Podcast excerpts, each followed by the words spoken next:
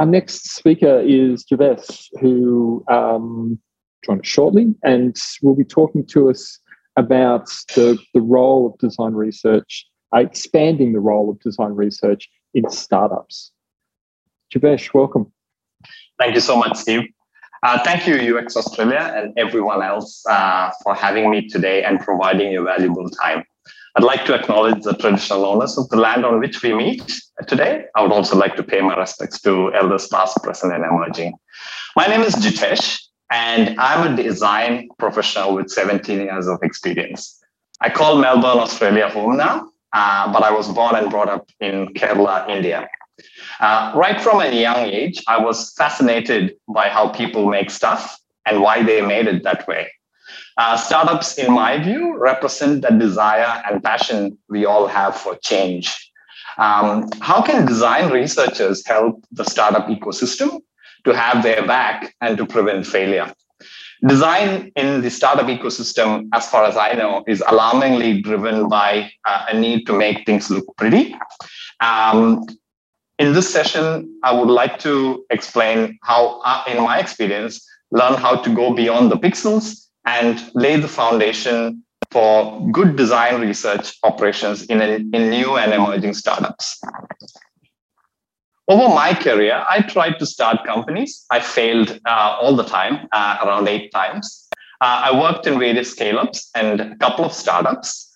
Uh, I loved the energy, the ability to own my future, and influence the team to make uh, wider impact. I currently lead design at a construction tech startup called Mastt.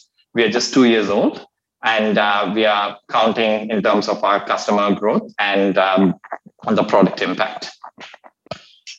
Why do founders actually design? Like most successful founders that I have um, uh, worked with have a deep understanding of the problem space. They've either felt that pain and they have the confidence that if they address that pain points, they will succeed with the product and the company. Design choices are still about making it look pretty or making them look good. There's a rush to deliver features to outperform competitors or get more investor funding.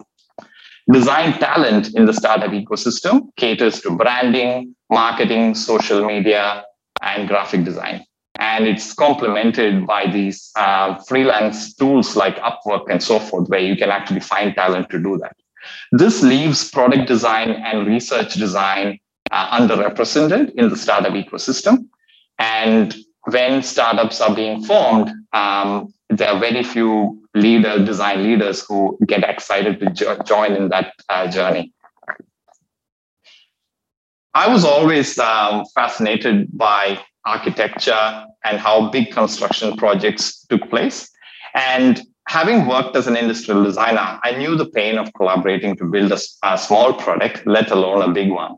I'm in awe and admiration of the many who transform the face of the earth. Construction is still the least digitized industry in the world, which contributes to a major portion of global domestic product. There's high labor shortage in developed economies in developing economies, um, they have low skills and high churn when it comes to the sector, like daily uh, daily um, workforce, like you know daily wage workforces. Many reasons apart from this also contribute to the sector's low productivity. Hence, we face uh, delays in project completion. There's disputes on over, over budget spends and risk analysis and so forth. This is an area that our startup tries to play in. Some examples of problems that I've learned from my experience working in the construction sector. There are many processes used by companies that work on a single project. The workforce has doubts on how digitization helps them get better. Infrastructure and practical elements comes in the way of digitization internet connectivity site safety regulations battery resources on uh, digital devices and so forth. There are also barriers of cultural language and accessibility barriers at play.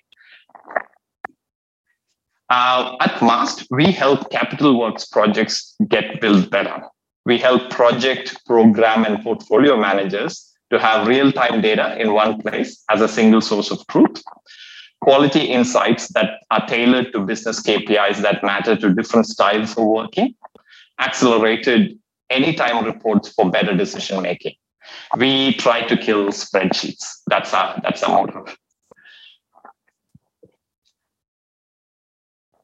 Being an early stage startup, the product design function is at its uh, infancy. So most research and design activities were still done by non-designers. Design choices were made uh, were based on what looks good for a few stakeholders. Customer obsession without framing a good problem or even probing for customer behavior can quickly turn into feature request gathering exercise. It's done with good intention, but without the knowledge of how to best utilize customer facing sessions, the product uh, delivery function inherits the brunt of spinning wheels without any traction. In my experience, uh, understanding the purpose or why a company exists is key to doing anything else as a designer. As Simon Sinek puts it, you can't debate the why. It's deep psychology and mapped into our biology. Spending time with the founders and listening to the leaders of why they started the company, understand the sphere of influence so you can chase after how things are done, then get to what people are doing and how it impacts the company, customers, and its users. Few tactics I recommend one on one interviews, lunch, coffee, visits to their workplaces. And with remoteness, it's a bit hard, but still try to find virtual sessions where you can have chats with your leadership team. Workshops to understand what founders and leadership want out of design and where they want to take the company through design. Map the people and org structure to understand who's responsible for what do a design maturity survey internally to understand what others think about design. Do an audit of things that we deliver as a design team. So, some things from a design point of view, try doing a first time experience journey map. So you're not biased of the product, you just have an experience. So you could do heuristic evaluation. I would suggest um, not bringing concepts that are too academic in nature to a startup environment. Try to uh, do the same uh, thing, but do it in a way that people can consume it uh, quite quickly. Um, so just simple screen grab and highlight things that are done well and that what can be done better use tools like Lighthouse reports on web-based projects or accessibility auditor on native platform like iOS, etc. Um, have discussions to see if you can build a research panel. Uh, some industry sectors can be very challenging, especially our industry. We work with government, defense, and capital work. So uh, getting access to users and sharing. Uh, so it's very crucial to de-identify them um, uh, maintain data in a way. So think about all the data governance and the data um, um, uh, policies or privacy policies that you have to consider uh, when you're um, building your research panel. Also, in the context of startups, every customer is precious. So be very cautious on how you make up the research panel as the founders, the sales team, and the customer support uh, team would be very sensitive because they would be having so many interactions and building up conversations for the next uh, contract or the next sale. So UX teams or product teams need to um, complement that conversation and uh, and be in a, in synergy. Um, to be effect, fast and effective in a startup, you need to free up your time from trivial tasks. So UI discussions on how it should look, theme, colors, typesetting, font choices are low value discussions points in an early stage startup. Move these conversations to a design system working group. The key to being effective is having discussions on what users are doing with the product and where they aren't using the product and understanding the why. You may not be able to be in all the customer conversations. So try to advocate to understand the behavior of the users and not just bring back symptoms. I see a lot of designers spending their energy on design systems. Um, and this is from my experiences and some social media posts about what uh, design uh, teams are doing. In my experience, on all design system uh, conversations lead to uh, leads to consistency, efficiency, and building things faster. I think in a startup environment, this is probably not the optimal uh, use of your time. So uh, doing it in house. So there are so many established design systems out there. So to reduce the time you and your team spend on how it looks discussions so you can focus on how it works conversations cherry pick guidelines and templates and point people to follow them short five minute conversations with engineers uh, product managers is what you should be aiming for while you're at it build your design patterns draft so when you get an examples of something that is being worked on um, then you try to make it better, define an anatomy of it, and try to establish best practice on how it should be uh, built. As much, as much as we would like to believe that we are the champions of users and customer voice and behavior, in reality, in a startup environment, it might not be. We may spend at most eight hours a week with customers. Contrast that with customer success, support, and sales team who spend majority of their time with customers and users. The activities customer-facing teams perform might be different to design research tasks, but using them to probe on why users do certain things and identifying the gaps in the journey of how people do their current work would be very valuable for the product and development team. We started having discussions at Mastt about uh, so using customer success team to take notes based on the jobs to be done discovery method. So they focus on the situation, motivation, and outcome uh, rather than just saying what feature did you want. Examples of helping others to do research activities, uh, sneaking in mixed method surveys in quarterly NPS or sentiment gauge surveys, getting teams to debrief before and after interviews on key takeaways. And this is specifically in our context because we deal with uh, sensitive customer data. We don't record sessions or we don't take screenshots, etc. We take notes and then debrief. This is very effective because uh, we, we, we reduce the time of analyzing it. And uh, after that session is over, we're very effective in just summarizing the key takeaways and then moving, uh, from, getting it valued. And I've seen that uh, as research leaders, we try to do repository and then insight generations and then letting others consume it in a way that's valuable for them. I found that the debriefing sessions and having the right people in interviews interviews and sessions in customer facing sessions are way more effective than trying to um, prepare the reports and then sending it them their way. Suggesting teams not to ask close-ended questions or lead customers to answers. And this can be quite challenging as sales and customer support uh, teams probably uh, have a habit because that's the way they like to close deals and so forth. So you need to work with them to uh, help them understand the value of asking open-ended questions. And it, it, it can be a challenge as a design research leader providing weekly and monthly reading reference materials. And these are materials that I usually share in Slack channels and so forth, just to improve. Um, so cheat sheets, for examples, into their playbook. So we try to create a cheat sheet that uh, uses the JTBD uh, concept of asking situations, motivations, and outcome. Uh, and we are getting better insights from all these notes. Um, at Mastt, I try to encourage everyone to understand our customers in three aspects. What are they doing with our product? What do they think about our product and our brand? What are they saying about our product and us as a company? These questions are also being asked by other functions. So I enable them with material to accelerate the path to answers. You can see some examples of um, things that I share with other uh, functions and they it's all public. So everyone gets to uh, pick and understand these concepts and use them if they want to. There will be many activities in flight already that are engaging customers to get some answers. So try to find them and use them as trojan horses for mixed method research be mindful not to get too carried away and come in the way of that function owner's success.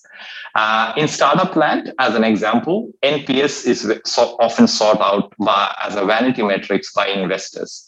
So having this number is in the best interest of founders, leadership, so you will face very little resistance to actually conducting this survey. The challenge would be how to hide the research tactics, other research tactics, without giving away the Trojan horse. So in, in our case, I embedded a system usability survey in our annual NPS survey. Uh, and um, the, the mechanism of sending the survey was through email. So we didn't disrupt the actual product flow.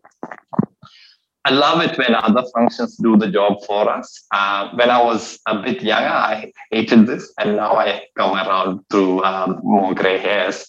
Um, I love it when marketing, growth, and strategy teams refer to design activities packaged as innovative, innovative magic potions. Promote them and use them well. Uh, they help get your point across easily in a practical way nobody wants to hear a lecture on design. Everybody wants results in, in a fast paced um, startup uh, ecosystem. Some of the UX magic potions that sell well in startups um, uh, NPS, jobs to be done, prototyping, agile, etc. Follow me on social media, and I'll be sharing the whole pack of the benefits uh, of these magic potions. I'm going to talk about a few uh, today. The one that I really like is NPS. Um, as mentioned before, this one is an easy one to sell. Be mindful of your business type, though. In business to B2B and, and enterprise, this can be tricky as the buyer and the user of your product are different. So the actual score and the why uh, um, uh, uh, might be misleading. And as you know, Jared Spool has written a, quite a good article about um, NPS not being as effective um, uh, a metric to measure your customer sentiment. Uh, the reason I like to use this is it's like I said, it's a, a Trojan horse. Everybody knows it, so you don't need to explain what it is, and you can be very effective in sneaking if you're the design researcher who's actually implementing the survey, it's in your control to tweak what other surveys you can do. So, like I said, in our case, I um, I tried uh, putting in the SUS uh, survey as well, and it's it you have the control on how to make it better.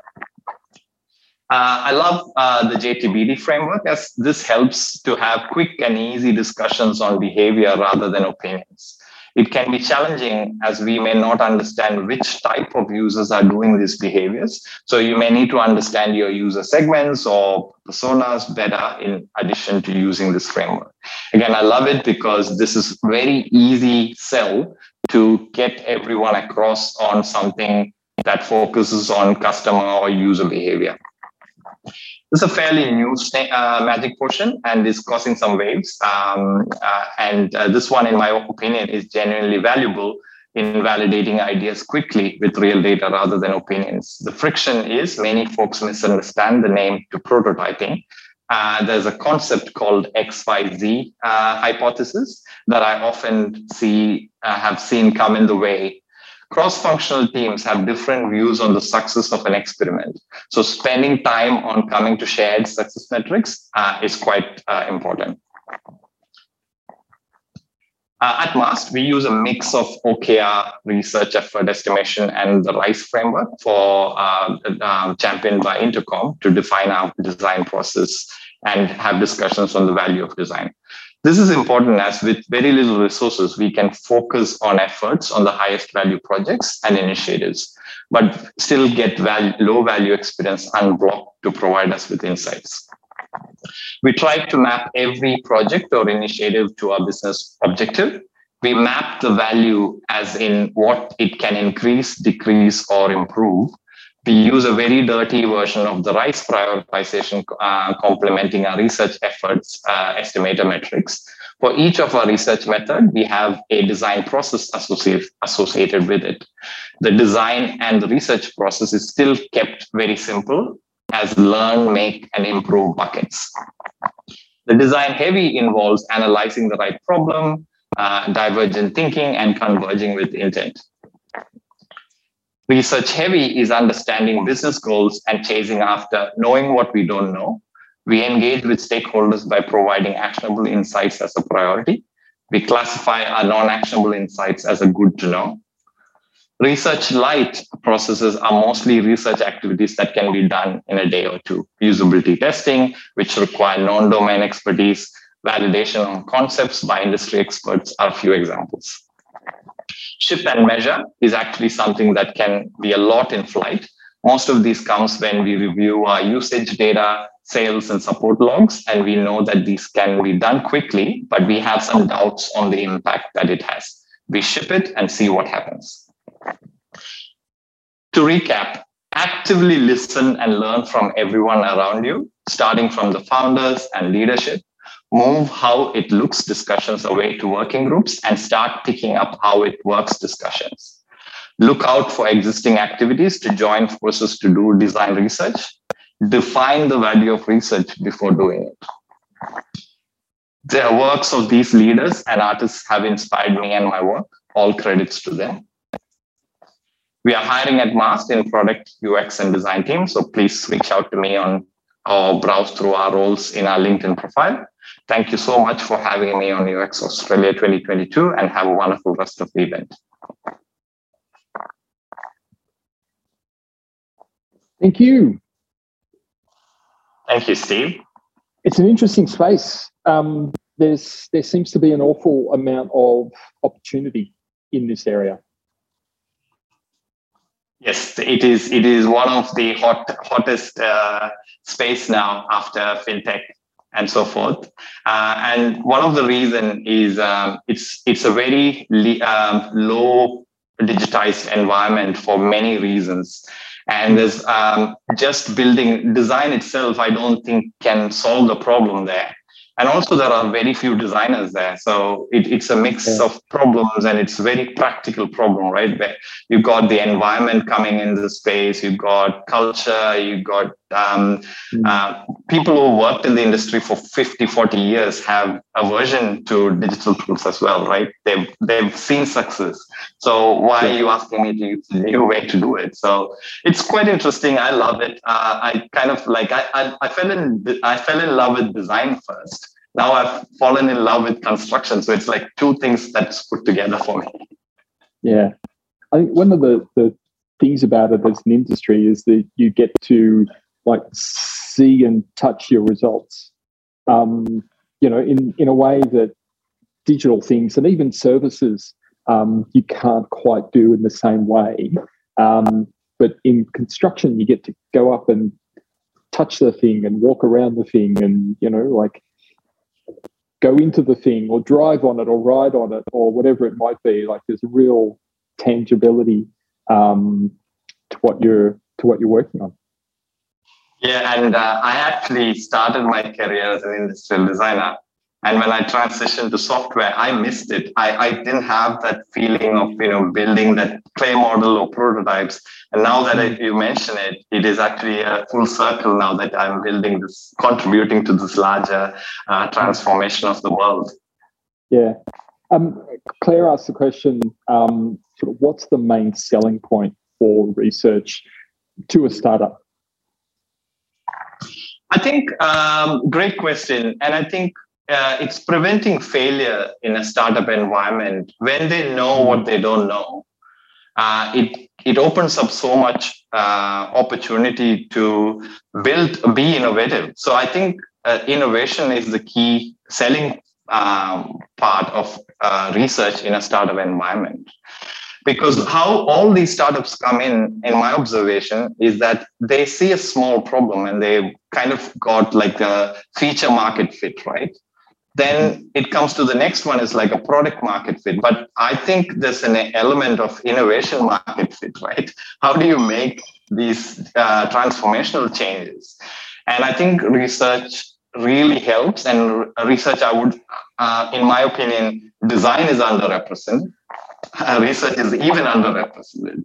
But they're doing research. They're, they're like doing research in an uninformed way. So um, great question. And I think it's actually put me in a, a thought process to think more and give a better answer next time.